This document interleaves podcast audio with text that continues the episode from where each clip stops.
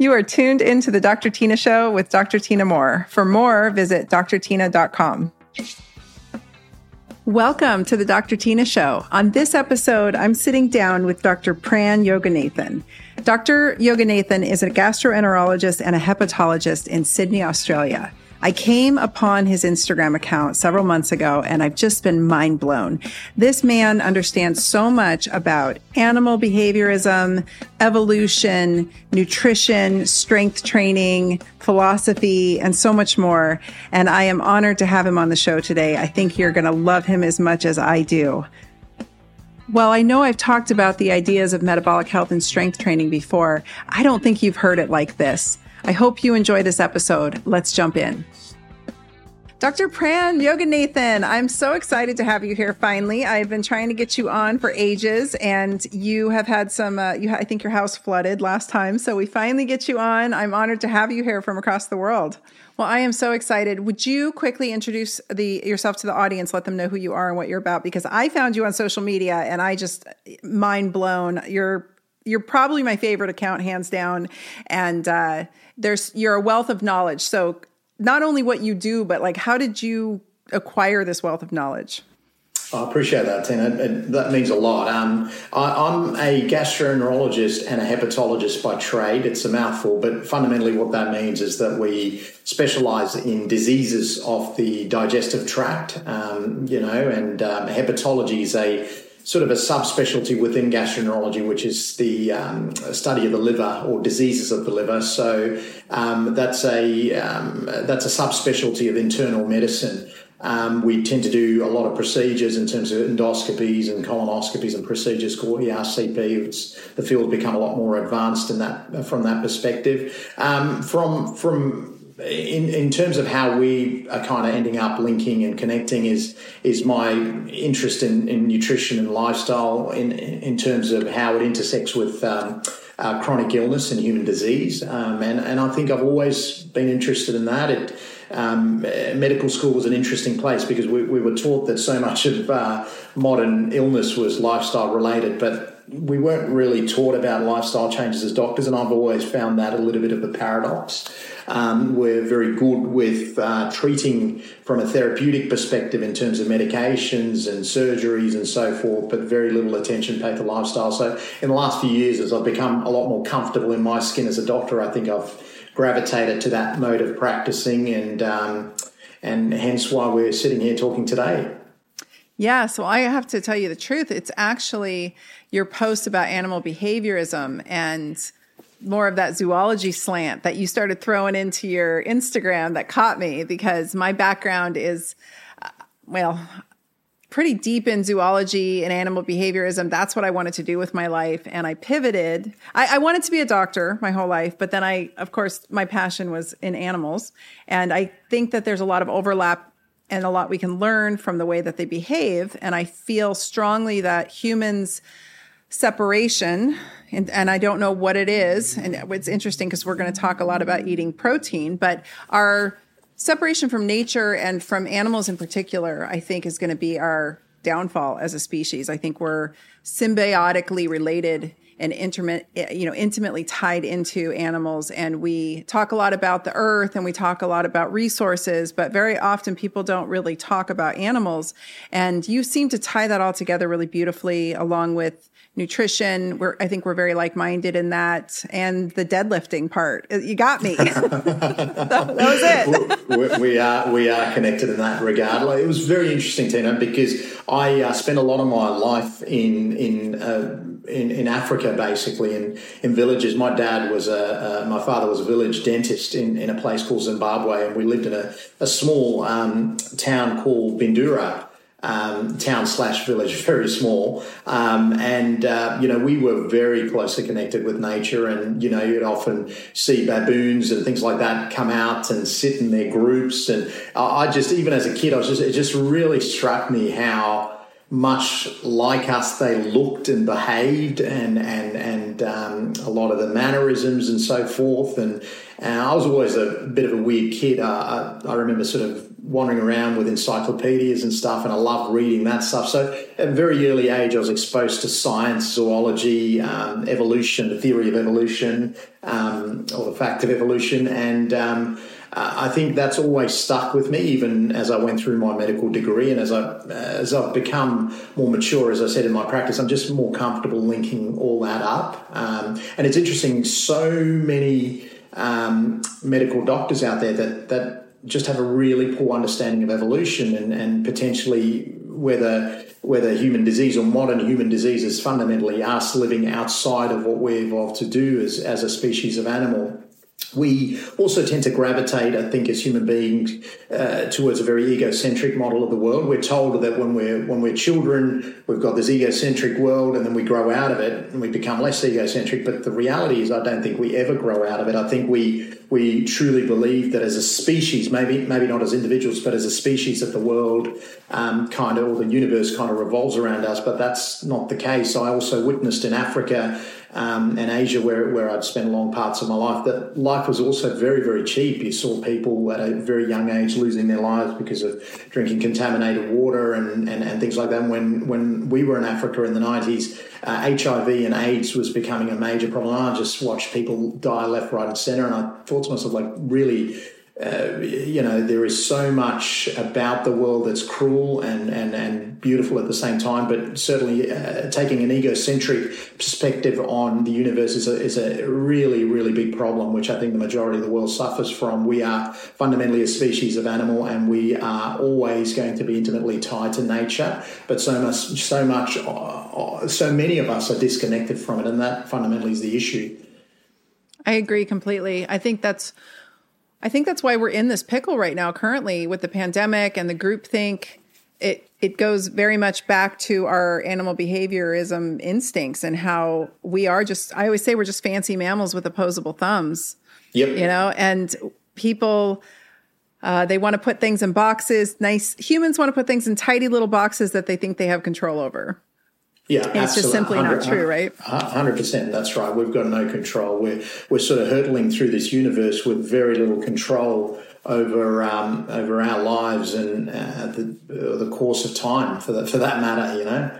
Yeah, I was thinking about it. I wanted to ask you your thoughts on this.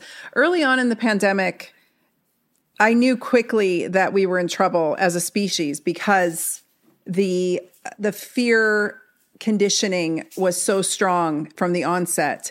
And I knew within weeks, and we have, you know, there's studies going back looking at the KGB. Uh, that it only takes a few weeks to really hijack the amygdala and limbic system of a human brain with fear and get that chronic dopamine kind of hit system going. What do you make of all that? Because I knew early, I knew within a month, I was like, ah, this is going to go on a long time because of what is I just seen transpire. Right, can you speak on that?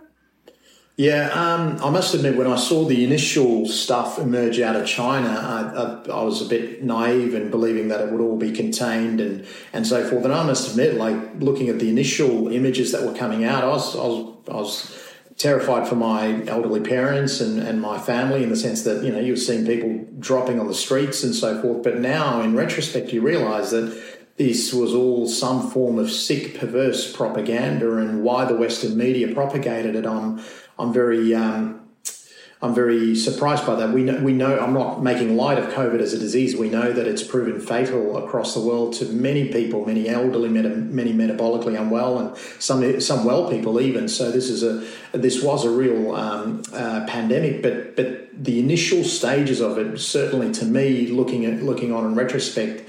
Um, it, it, just didn't make sense, and I realise now that, that, that there was something uh, perverse happening, and I still haven't quite uh, figured it out, to be quite honest, Tyna. Uh, but the more I think about it, the more I realise that there are forces at play here that we probably can't um, can't comprehend. And I don't think most of the world wants to comprehend it because it's a, it would be a very very uncomfortable truth. Uh, for them, but um, yeah, it's as things have um, as things have progressed and as things have gone on, I think people are starting to get a clearer picture of uh, what this virus is about. And, um, you, you, know, I'm glad that internationally and and certainly here in Australia, we're sort of slowly moving out of it and coming out of a lot of the restrictions and so forth. So uh, I hope society can kick on and and recover. I hope so too. Yeah, I mean, I was very cautious at first as well. I was very concerned for my parents as well. It, it just, I began to realize pretty pretty early on that I was seeing behavior that was um, irrational coming out of very smart people, and that's really what yeah. threw me off. I was like, it, it wasn't even so much as what's at play here because it it smelled off from the get go to me. But I think that people, I think that humans, especially the ones who are more detached from nature, bringing it back to that, I think that humans don't want to see the evil in the world. They probably have not seen what you've seen. I have not seen what you've seen as far as third world countries, people dying readily from lack of clean water. You know, we have first world problems over here, but I think that humans almost don't want to admit that something sinister that, that other humans could potentially be evil and sinister in their intentions and that it would happen on a level to which I believe it has. What do you yeah, think about that? Uh, absolutely, absolutely. I think um, I think the war profiteering that we've seen from some of the pharmaceutical companies has been obscene. Um, you know, absolutely obscene. You know, we've got a taxpayer-funded research that was subsequently monetized, and and um, uh, you know, CEOs of some of these companies like Pfizer or Moderna being paid billions. You know, we're, we're talking huge, huge bonuses and, and, and shareholders being made wealthy and, and a massive wealth transfer that occurred um, during the pandemic, it's really left a bad taste in, in, in, in, my mouth. I mean, I'm, I'm all for capitalism, as you know, and, and free markets and so forth, but this was um, this was fundamentally war profiteering and uh, and again driven by mandates. We were we were you know, this was a product that was mandated upon the population. And um, it, it, it, it, just, you know, looking on again in retrospect, uh, hindsight's a great thing. Um, you wonder whether some of these politicians are reflecting on what's happened. Um, I'm not too hopeful though, because uh, there's just a lot of lack of common sense uh, through this whole process, uh, certainly the way I've seen it anyway. Absolutely. That brings me to my next question.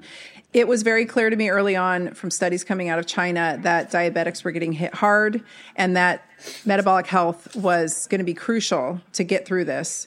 I could see that easily from the beginning. I knew that though. You and I, docs like you and I knew that a decade ago, right? Like this isn't anything or further. Like my mentor was talking gosh, in the early 90s, there was no name for the diet. There was no paleo diet or carnivore diet back then. It was just he avoided grains and carbohydrates. He ate fruit and meat and other whole foods. He uh, always encouraged me to strength train, particularly the big muscles and pretty much forego cardio. He was this was back in the 90s when everybody was a cardio bunny and he was like, "Yeah, cardio, just lift weights, you'll be fine."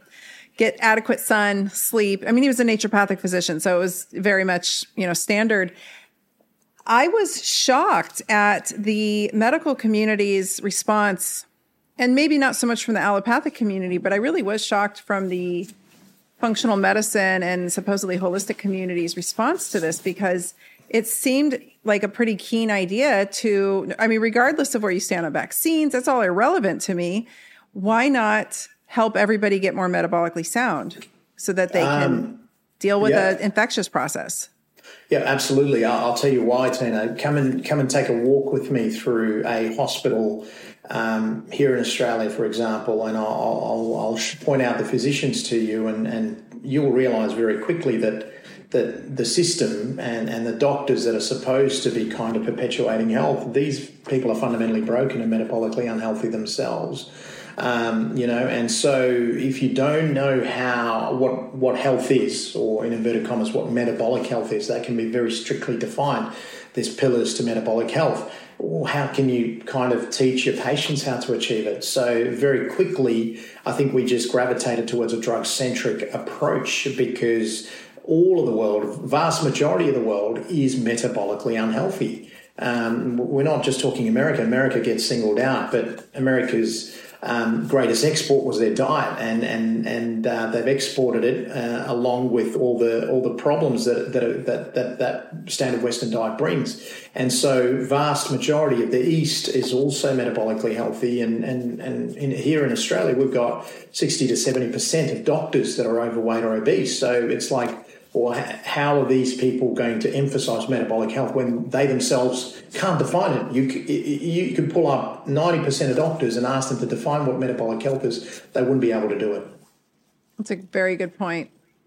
That's mm. a very good point.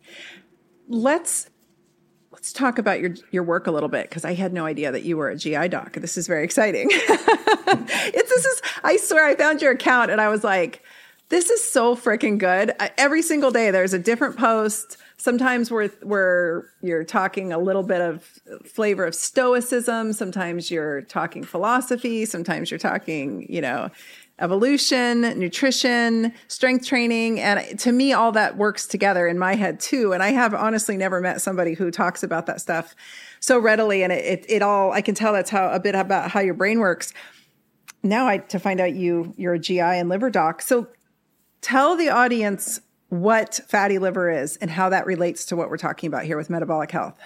Okay, so um, fatty liver disease it was a relatively rare phenomenon 30 to 40 years ago okay? But became so commonplace now that radiologists these guys that do the ultrasound and cts when they see fatty liver they no longer report it because like well everyone's got it okay but fatty liver disease or non-alcoholic fatty liver disease was the label for it um, is fundamentally a misnomer. What it is the new definition is metabolic syndrome associated fatty liver disease. This is literally a, a, a, definition change by some of the highest bodies in liver disease. Okay, metabolic associated liver disease. In fact, the guy who coined it is a prof- Professor Jacob George here in Sydney, Australia, Westmead Hospital. We trained under him as junior doctors. Very brilliant, brilliant man.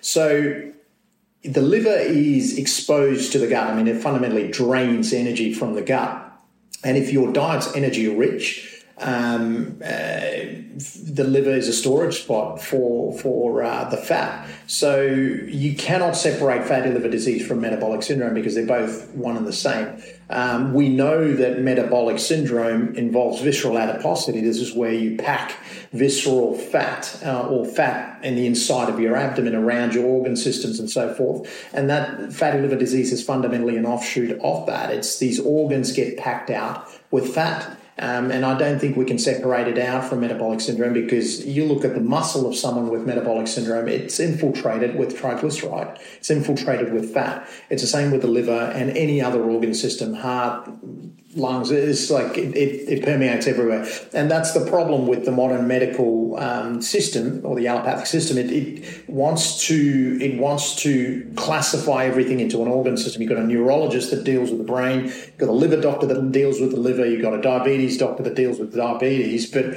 really, the entire system works in concert um, to to provide a healthy or a diseased state so fatty liver disease is exactly that. It's it's it's metabolic syndrome in evolution fundamentally.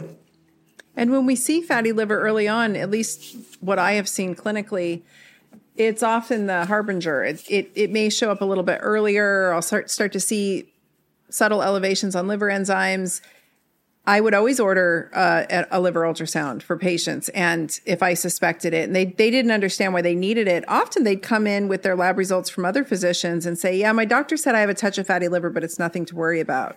Yeah. Which you know just blew my mind, and I was I would always think that's probably because your doctor has fatty liver too. uh-huh, it's been 100%. normalized, it, and I've watched it become normalized throughout my career, which started in you know 2008 is when I first became licensed, and I just watched the advent of fatty liver just become the norm to the point where I was just telling Mike Mutzel this earlier. I ran thousands and thousands of labs on people looking for at their overall metabolic health, and I rarely came across somebody who was metabolically sound. It was not. It's not the norm. Absolutely. Uh, absolutely. You, you, know, one of the most important laboratory parameters to order, including liver function tests, um, in fatty liver disease is, in fact, serum triglyceride. Do a serum fasting triglyceride. Pounds of peanuts, it, it, this is always elevated in, in people. And you go, well, what's a normal triglyceride? They say the cutoff's two, right? But when you get yourself pretty healthy or optimal, you'll find that serum triglyceride generally drops to about, um, you know, 0.5, 0.6, under one um, I think is ideal. I don't know what the lab values are; might be a little bit different over in um, over in the states. But um, hypertriglyceridemia is always associated with fatty liver disease, in my experience. Um, so, and hypertriglyceridemia to me is fundamentally a diet that is um, energy excess uh, or or someone who's losing a lot of muscle, essentially you've got nowhere to put the, the triglyceride to burn or store the triglycerides. So, um, it, it, I mean, if you wanted to apply that whole calorie in, calorie out model, which I don't do, um, hypertriglyceridemia generally is um, caloric excess in the in, the setting of um, um, poor calories out. Right.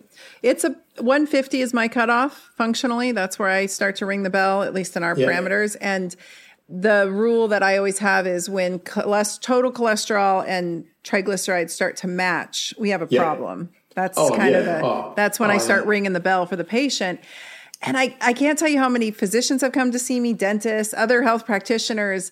And I often found it in your middle aged doctor who liked to drink.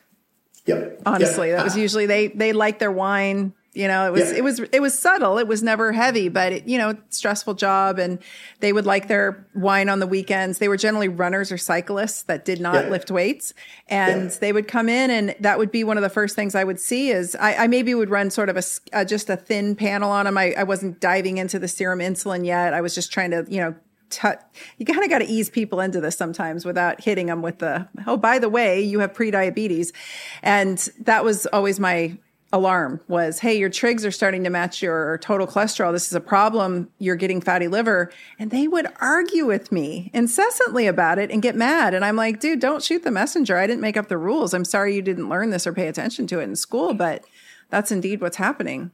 Hundred percent, and triglycerides are often ignored. You, you, you know, the medical world is obsessed with the LDL cholesterol, which I mean, there's nuances to LDL, and I'm not saying it's not important. It's very important, especially when you break it down into its sub fractions. But the things that are clearly defined by, or, or metabolic syndrome is clearly defined by, is insulin resistance, visceral adiposity, right? Um, you got hypertension or vascular dysfunction, and the other two remaining tenets of metabolic health are HDL and LDL um, and, and, and triglyceride.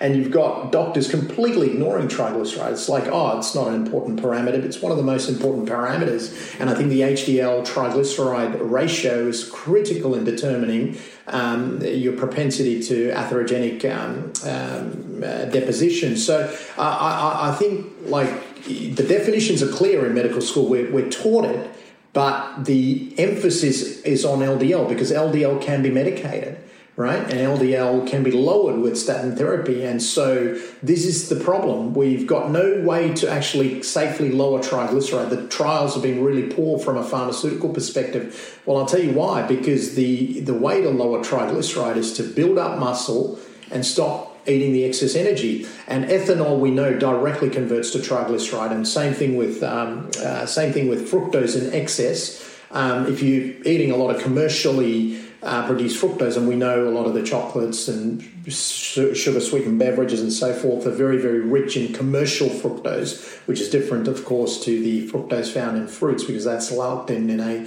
natural matrix. Um, you've got a problem, um, you know, and and you know, historically, the way alcohol worked is, you know, animals or early humans would have picked up rotting fruit underneath trees, eaten it. They would have gotten a bit of kick out of it through the alcohol, stored the alcohol as the triglyceride, and then utilized that triglyceride at some point later on um, through the amount of fasting and exercise that they would have done. So it served an evolutionary purpose. But like everything, you know, humans gained control of it. That was a process uh, of fermentation that we had no control over. We, we were early humans, you know, um, but we later learned to control fermentation. And so we've got commercially available alcohol now, and we've got a big drinking culture here in Australia. And i think it's similar in the States as well. Um, that if you're out with people, you've got to drink, and you're not a man if you don't drink beer here in Australia. It's like you know, you can't go in and order a champagne as a guy; you'd get laughed at. Um, you know, so it's a big, big drinking culture that we've got here in Australia, and I think that's um,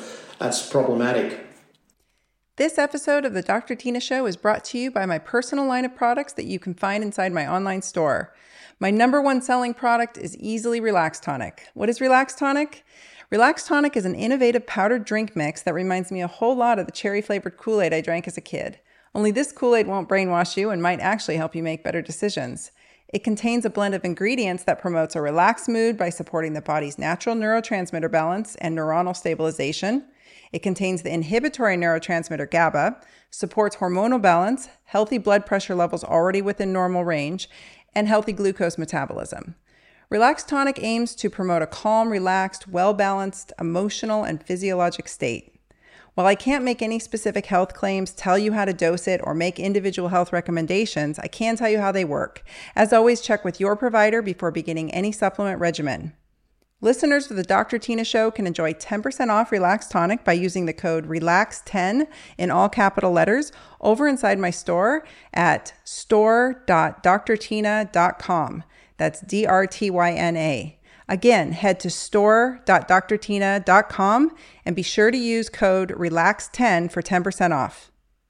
Yeah, the the quickest way I've seen to get out of that that fatty liver scenario was by telling patients to decrease refined carbohydrates, quit drinking alcohol, and start lifting weights.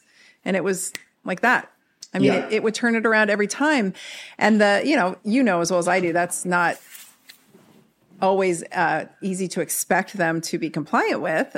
Sure. we can try, but it's such a simple solution, and it's always made so much sense to me. And when, whenever I saw fatty liver, I would say, you know, just start lifting weights. It'll that's it'll burn up the fat in your liver first. It'll be gone. Give me three months of that. We're going to see dramatic changes on your labs, especially if you decrease or discontinue the alcohol.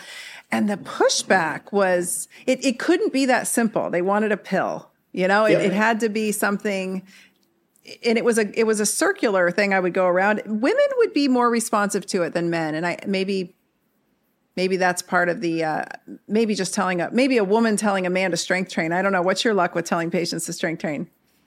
Um, yeah, some will take it up. I mean, Tyna, what I've realised is we, we we're a lazy species of primate, right? And uh, in fact, in, in, fact, all primates are. If given adequate energy, they won't travel long distances um, we're, we're, we're kind of by design or by evolution um, made so that we can conserve energy. So long periods of rest and, and, and sitting around the fire or whatever it is, just kind of uh, relaxing. So most of us still carry vestig- uh, vestiges of, of, of that hunter gatherer model where, yes, we had to work to gain our energy or food, but if given the opportunity, we would be lazy. Uh, we're a lazy species. And I think there are some amongst us in the population that are just compelled to move, right? And I'm, I'm one of them. Luckily, I'm, I'm one of them. I've been strength training since I was 15 or 16 years of age. I've had periods of little periods of breaks and so forth, you know, when the kids came and, and, and, and that. But um, to tell someone who's 60 years of age to start strength training when they've never done it before in their life it's it must be a shock to them, right? The thought of walking into a gym with all these fit people around you, um, you know, who clearly know what they're doing, and you're there kind of out of your depth or out of your element. And I see these people at the gym all the time, and I, I actually genuinely, my heart goes out to them um, because without a good coach in that sort of situation, you'd struggle. You really would struggle to pick it up. So I think um, I've always felt a good coach is critical. Um, but again, you know, there's cost barriers and, and, and so forth that people might have in, in accessing these sort of things. So there's many factors that go into it. But but I think people are genuinely intimidated to to start weight training. It sounds um, it sounds daunting for people that have never done it before. I, I, guess for people that have always moved, always done it, where it's it's just muscle memory. You pick it up and you, you do it. It's just your routine. I didn't start till I was 40 and it was daunting. And I did have a coach. And I do realize I had the privilege of being able to afford a coach.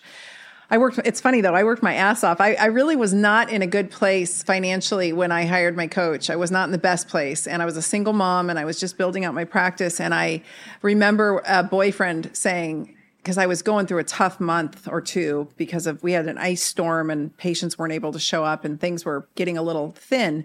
And he said, Well, just cancel your coach. And I looked at him like, Are you crazy? And I said, I go to work and bust my ass so that I can afford my coach. yeah, yeah, I don't absolutely. have nails. I don't have fancy purses. I had a beater of a car that kept breaking down at the time, but I was damned if I was going to give up my coach because that to me is health insurance.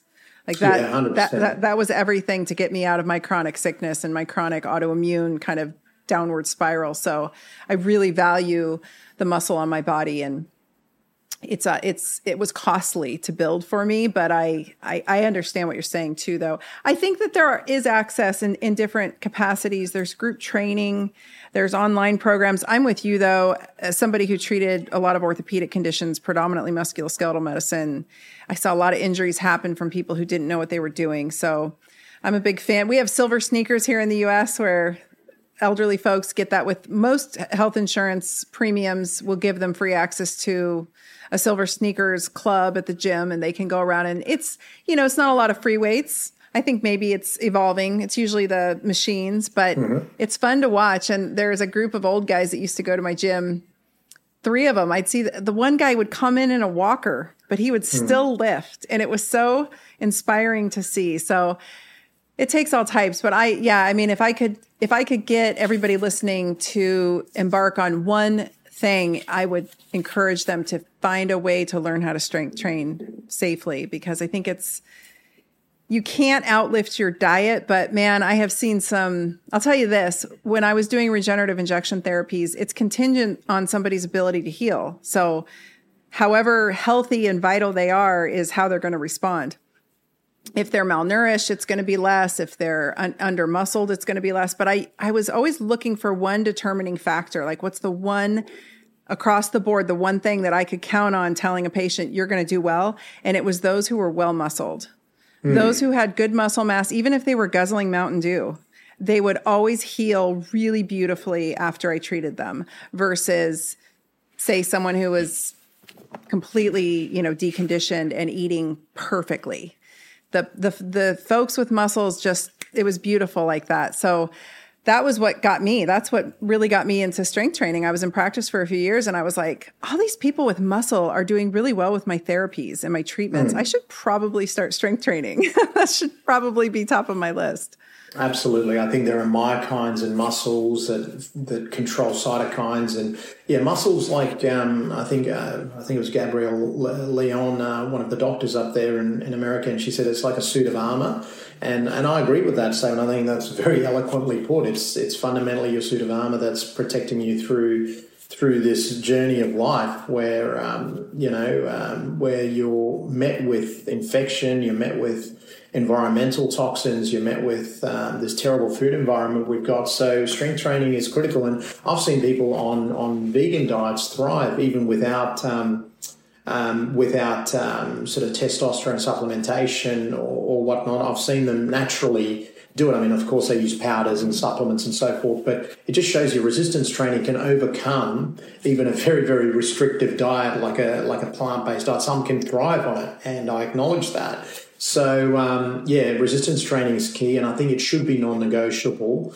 But as I said, like getting people to do it in, in my clinical experience has been it's been very difficult. People don't take it seriously. I mean, their um, their concept or their definition of exercise is a forty-five minute walk, um, gentle stroll, which we know probably does absolutely, you know, bugger all if you're already metabolically deconditioned. Right. And that's the hard part because I do think that the daily walk is a critical piece of the puzzle, especially post meal. It's Yeah. important to if you if you've got metabolic issues, it's really important to go for a walk after you eat, especially if you eat a carbohydrate rich meal. Although I'm a big fan of earning your carbs, you know, I, Yes. I, I eat carbs heavier on the days that I lift. And I don't have the perfect body, and I'm not going for the. Per- I used to have the perfect body, and it was really hard to come by. it was, it was really challenging to keep that little belly pooch off and all of that. And I'm 48. I just want to feel good. I want to be pain free. I want to sleep well. I want to have good energy. I want to have a good libido. I want to be able to do all the things that I want to do when I want to do them, and not be hung up because I have struggled with chronic pain and injuries, and I've been at that dark, dark, low place where I'm like, am I going to be able to walk again, you know, because my hip was so messed up. So I get it, but I I think that uh, people want to substitute, and I'm like, no, you know, great. If you want to do cardio, cool. If you want to do yoga, cool. If you want to do, I love Pilates. I think it's really got a lot of utility.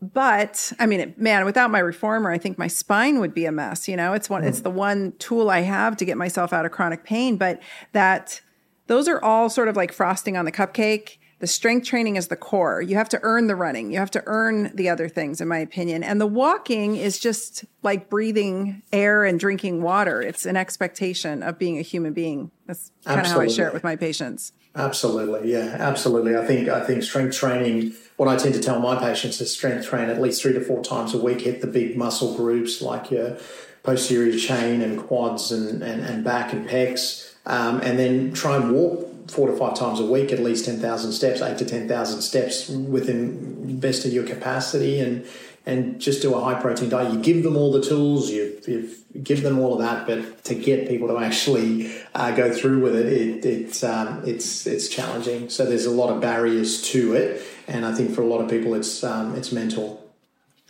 For sure.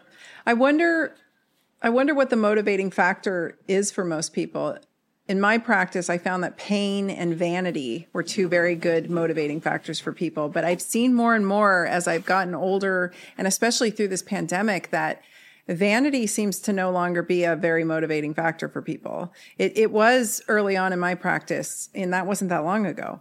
But it seems to kind of gone by the wayside with this health at every size movement where it's like, oh, you can be, you know, heavy set and still be healthy is the prevailing theme what do you think about that? Because I really, I, I, I love the idea of body positivity, love yourself at every size, but we also have to get real and realize I think a lot of young people have homeostasis working in their favor, so they can carry excess pounds and they can carry that subcutaneous fat just fine. But eventually that starts to shift towards more of the visceral fat picture. It becomes more pro inflammatory. And as they hit their 40s, that's when we start to see their labs derail. So, how do you approach that? Yeah, I agree. I think it's kind of kind of downhill for most people from the mid thirties onwards. I think there's muscle loss, and I think uh, metabolic syndrome starts becoming more pronounced. With regards to the body positivity uh, movement, it's more of the sort of uh, ultra left wing wokeism that, that we're seeing now in the world. There's many examples of it, and I, I'd put veganism and you know sort of this whole climate change um, and, and some of the other stuff, um, which we won't get into, is probably too controversial. But I, would put in this whole body positivity thing uh, into that category as well. It's a problem because you know we know that being overweight and being obese, it is as you've said, it is pro-atherogenic. You're at increased risk of heart disease, strokes.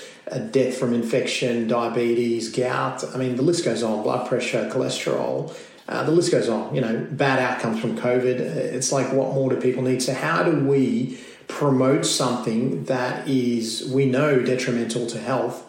As well, just love yourself at that size. I agree. Body to be positive about your body is important, but as doctors, as clinicians, we've also got the right to tell people when potentially they're, they're harming themselves. We've got to do that with with empathy um, we've got to be sensitive to all of that, but at the same time remain factual.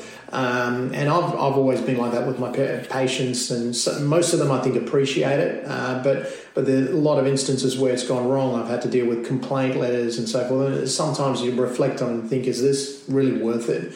Um, the stress and so forth. Just be a normal gastroenterologist and and see a patient label their gut symptoms as irritable bowel and just do a colonoscopy, get paid for it, and and move on without the stress. But you know, I wouldn't feel comfortable uh, practicing medicine in that way. I think I would struggle to sleep at night with that type of practice. I'd probably earn more and and have less headache um, approaching gastroenterology in that way. But but I just wouldn't philosophically and fundamentally. I just I think I would let myself down and um, struggle to keep invigorated about coming to work every day. So. Um, yeah, I mean, I'm all for body positivity, but I'm also going to point out if your lab parameters and potentially your measurements, blood pressure, waist circumference, so forth, point out that, that potentially your metabolic health is declining, um, I think facts are important.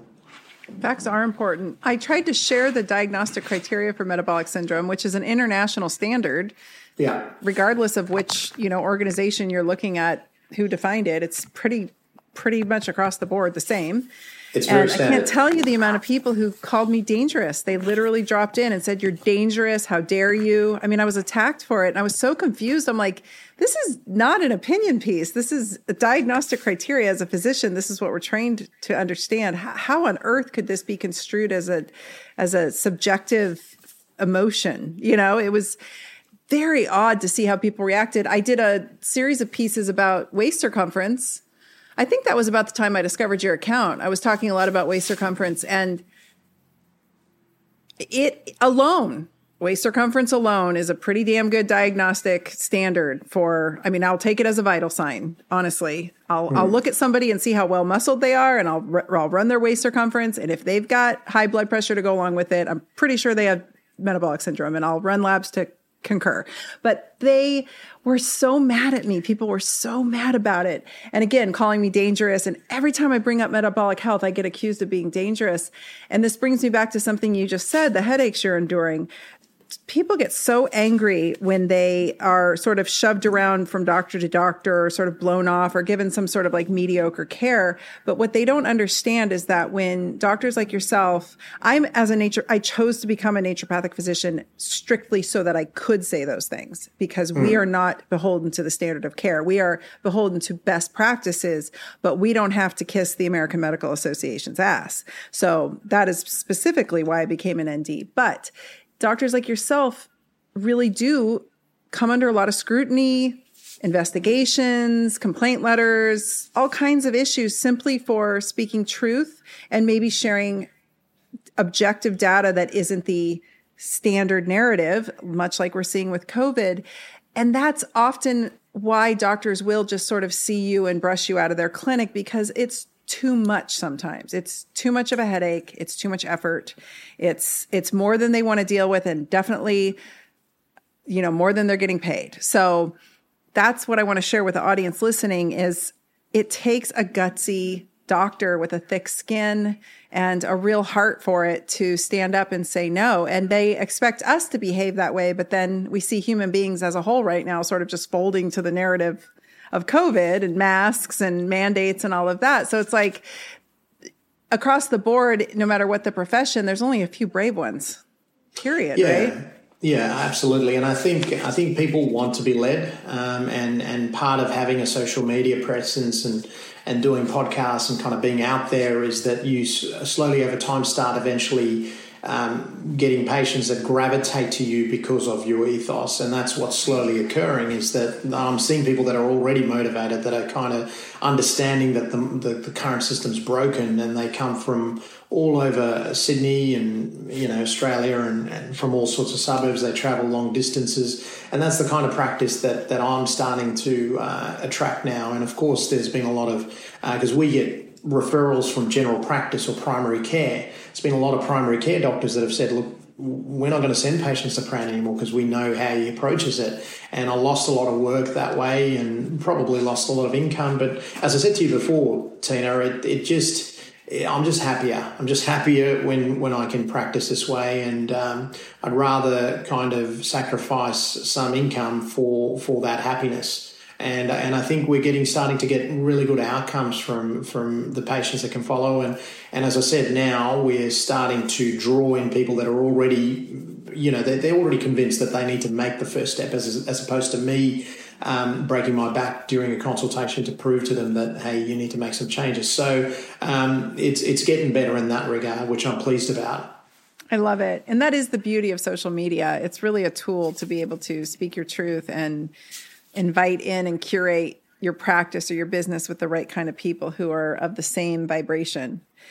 Okay, I want to ask you a question though. We, we you mentioned fatty infiltrate of the muscle, and I want will you just quickly take us through what the general sequelae and what people can expect when they get diagnosed with fatty liver? What is it specifically due to the liver, and then what does it do to the muscle, and why is that a problem? Okay, so when you diagnose with, with fatty liver, often it's based on liver biochemistry or liver function testing, uh, which is a blood test, of course, showing elevated transaminases, in particular the ALT and the AST. Often the ALT is the best marker. So then an ultrasound's done, and the ultrasonographer picks up fatty liver, and the GP or the doctor will turn around and say, You've got fatty liver you've got to eat less, move more, right? That that um, that rhetoric, and so the patient goes away confused, tries a, an 800 to 1200 calorie diet, which is basically carbohydrate based. They they get very little satiety out of it. Um, drop muscle because they're in a calorically restricted state with um, poor protein intake often and people have got it into their heads that that it's beef doing it or red meat doing it, and we're going to have to limit all that. And so, what do they gravitate towards? Refined carbohydrate, more fruit, um, grains, which we know are very low in protein, just low protein food. So they go away, drop three or four kilos, and they're miserable as they're doing it. And a lot of that three or four kilos is muscle. They've lost muscle mass, right? And so, um, and they come back to the doctor, and the doctor goes, "Well." You've seen some improvements, but the fatty liver is still there. And they go, bugger this. And they just go back to their, their way of eating. Now they go back to their baseline calories with reduced muscle now. So mm-hmm. they pack on even more fat. So the vicious cycle kind of continues. Um, and, and that fundamentally is the cycle that we see. Okay. Um, fatty liver over time is a disaster because it fat is inflammatory. Fat is a potent producer of something called interleukin 6, which drive something called CRP, C-reactive protein. You can measure this in the serum of people. You'll see that people that carry a lot of weight tend to have elevated levels of CRP because they have higher levels of interleukin 6.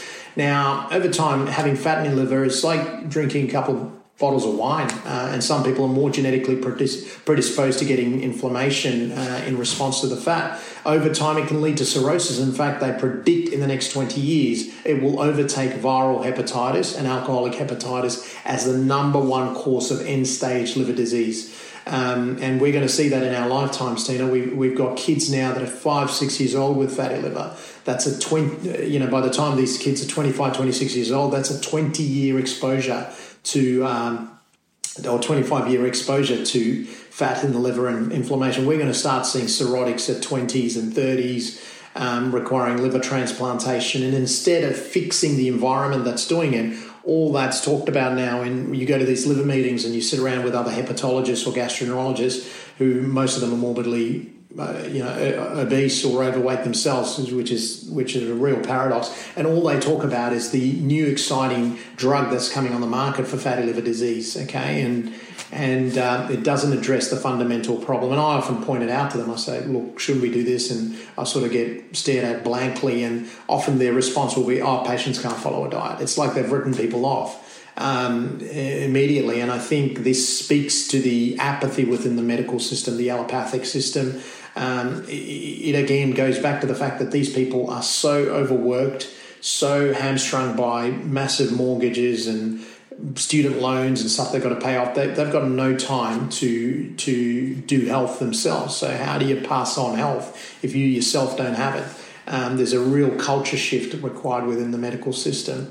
I've digressed a little bit on your fatty liver uh, question, but but that's the general general cycle that we see. People don't get better from fatty liver disease. Very few will do it. Yet it is as simple as dropping six kilograms of fat, and the fatty liver disease will resolve.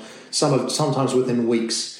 Yeah, um, with weeks. The, Lift weights and drop some fat. It's 100 percent. Yeah, cut the carbs exactly right. and cut the booze and lift some weights and it and go for walks after your meals and it's like magic. It works. It's it, it, it does. It's that simple. Um, and um, we've had really good results with some of our patients, and it's just rapid and dramatic and.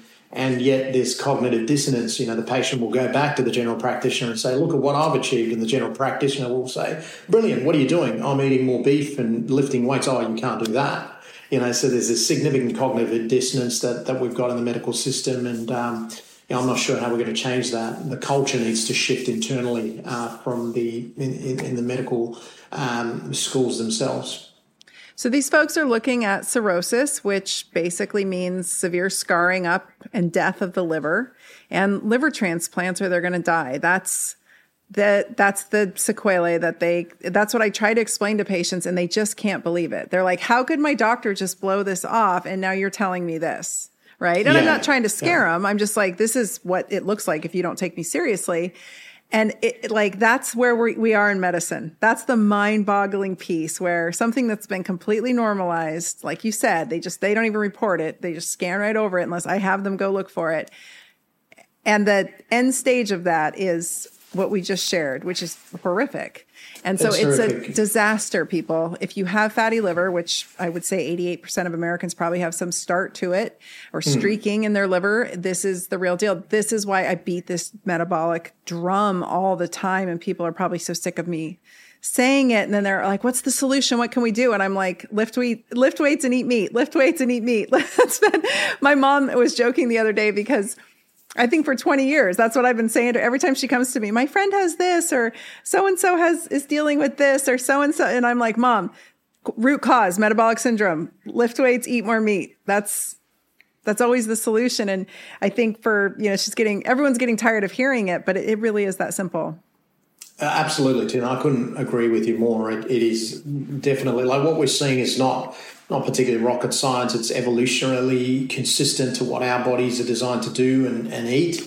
Uh, and the way we're supposed to nourish ourselves, but there's so many barriers to it. You know, like here in Australia, we've got our cancer council say, telling people that beef increases your risk of uh, colorectal cancer. So you've got people knocking off bowls of pasta at night, but avoiding the steak because um, they're worried it's going to cause bowel cancer. Meanwhile, their diabetes is rampant. You know, and you see them here in rooms, and you say, "Well, look, your diabetes is pretty crap. Why don't you start eating more protein?" Oh, well, I'm avoiding that because I don't want to develop bowel cancer. Notwithstanding the fact that metabolic syndrome is probably the biggest risk factor for colorectal cancer. So we've got public health messaging that is against what doctors like you and me are trying to say. So it's like we're swimming up upstream against the tide, um, and uh, or going down some sort of white water.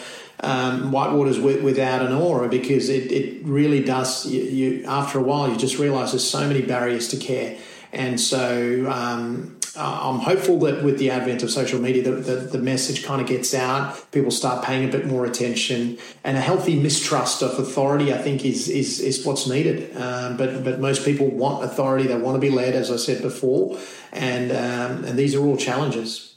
Yeah, well, COVID is a great example of the last two and a half years of of that. Okay, quickly, and and then I'll let you go because I know you're a busy man.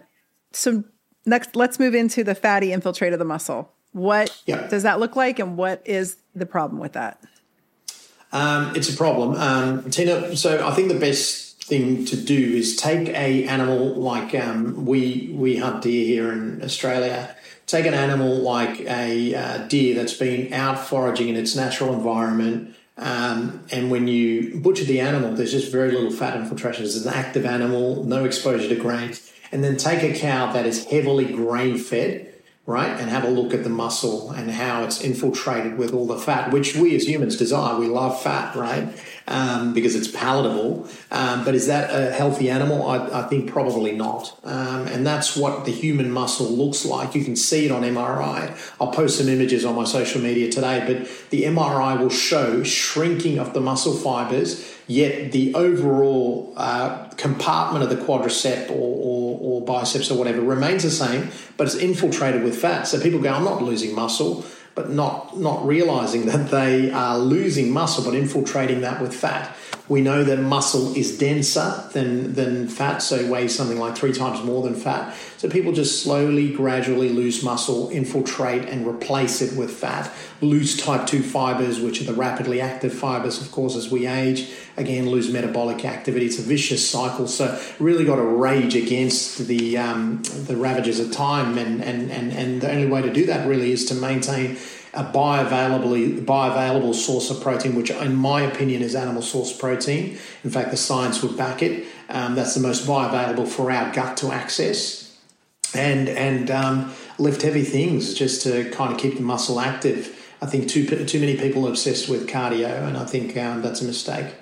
I agree. And if you look at those cross sections of those muscle, those those thighs, for instance, with the fatty infiltrate, you'll always see an increase in osteoporosis along with it. You'll see that bone loss is significant because that fat is inflammatory, as you mentioned. It's pro-inflammatory, so we've got a pro-inflammatory situation happening, and the muscles and the bones and the joints are all BFFs, much like the liver and gallbladder and gut, right? Like they all, what one's doing, they're all doing. And so, in my opinion, I truly believe that metabolic syndrome starts in the muscles. I think that the vicious cycle of that fatty infiltrate, then we get the inflammatory induced sarcopenia, and round and round and round it goes. And those who have metabolic syndrome or diabetes have a much harder time building muscle because of that cycle.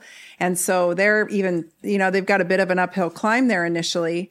But as that metabolic syndrome starts to regulate and become more eh, to healthy levels, that muscle will start to come on more readily. That fatty infiltrate will get burned up and used, and the bones will be much happier and healthier. So people don't get it. You know, they just take a pill for their bones, and they, I guess there's no really pill for the muscle except for muscle pain, but we're missing the mark, like you said, in traditional allopathic medicine. There's just a huge hole, and the root cause is like the big elephant in the room that's Absolutely. not really not being addressed. So, Absolutely. Oh, oh, my gosh, I love every minute of this. I want to bring you back and talk about animals next time. Okay. yeah, I, I, would love to. I'd love to, Tyna. And I think we've spent the hour talking about animals, and that animal is a human being, and uh, we, we we should definitely try and reconnect with that concept that we are fundamentally a primate, a primate that learned to scavenge, that learned to hunt um, and then learned to farm. And uh, maybe the farming aspect had advance. Uh, it was definitely advantageous for us to build civilization, but the compromise was our general health. So I'm not saying that we go back to being hunter gatherers. I'm not romanticizing their lives. They've got very difficult lives and high infant mortality and whatnot. But if we can replicate some aspects of their life, um, I think we'd be a lot happier and healthier for it. And um, yeah, I think I think it's really important to take look at life through an evolutionary lens, and and we stop doing that. I agree. I agree so much. You you put it so elegantly. Okay, where can everyone find you? Your Instagram is fabulous. Tell them where that is. What what your handle is. Yeah, thanks, uh, Tyna. So I'm uh, Doctor underscore Pran underscore Yoganathan um, on on Instagram. I'm shadow banned, so good luck finding me. Um, I'll, I'll, link it. I'll make sure to link uh, it. Thank you. Yeah. So shadow banned. I'm not sure for what. I think. Um, um, you know, you, you, I'm just posting facts as far as I can see, but um, uh, and I'm also on Twitter and and Facebook with the same handle. So um, yeah, look, um, it's just a good medium to get my message out, and I try and post as regularly as possible. Well, I do have a decent Australian following, so if anybody were interested in coming to see you, is that an option with your healthcare system? Yeah, absolutely. So I'm in Sydney, Australia, and um, I tend not to do too many telehealth type appointments because it's difficult because you know, we need to do colonoscopies and physical examinations and so forth. So I prefer the face to face. But yeah, absolutely, I'll be happy to see people, especially people that are kind of motivated to make some positive changes in their life. And we've got a great infrastructure in our rooms with dietitians and and exercise physiologists and you know movement specialists and so forth. So yeah, more than happy to kind of help in that regard. That's awesome. Well, it's been such a pleasure. I'm so glad to finally meet you face to face. I know it's through a computer, but what an honor to finally speak with you. And we will have you back on. We'll do a whole animal episode, okay? Would love to do that, Tyna. It'd be a pleasure to come back on. And thank you for having me on. It's a pleasure. Thank you. Thanks for listening to the Dr. Tyna Show. Please be sure to follow me on Instagram at Dr. Tyna, that's D R T Y N A, and Dr. Tyna 2.0, as well as visit my website at drtyna.com. This is a Resonant Media production produced by Drake Peterson and mixed by Chris McCone. The theme song is by John the Guilt. As always, you can email the show at podcast at drtyna.com. And if you like this episode, please rate, review, and subscribe on your favorite podcast app. See you next week. This podcast is for general informational purposes only. It does not constitute the practices of medicine, nursing, or other professional healthcare services, including the giving of medical advice. I am a doctor, but I am not your doctor. No doctor patient relationship is formed. The use of this information and the materials linked to this podcast is at the user's own risk. The content on this podcast is intended not to be a substitute for professional medical advice, diagnosis, or treatment. Users should not disregard or delay in obtaining medical advice from any medical condition they have, and they should seek the assistance of their healthcare professionals for any such conditions.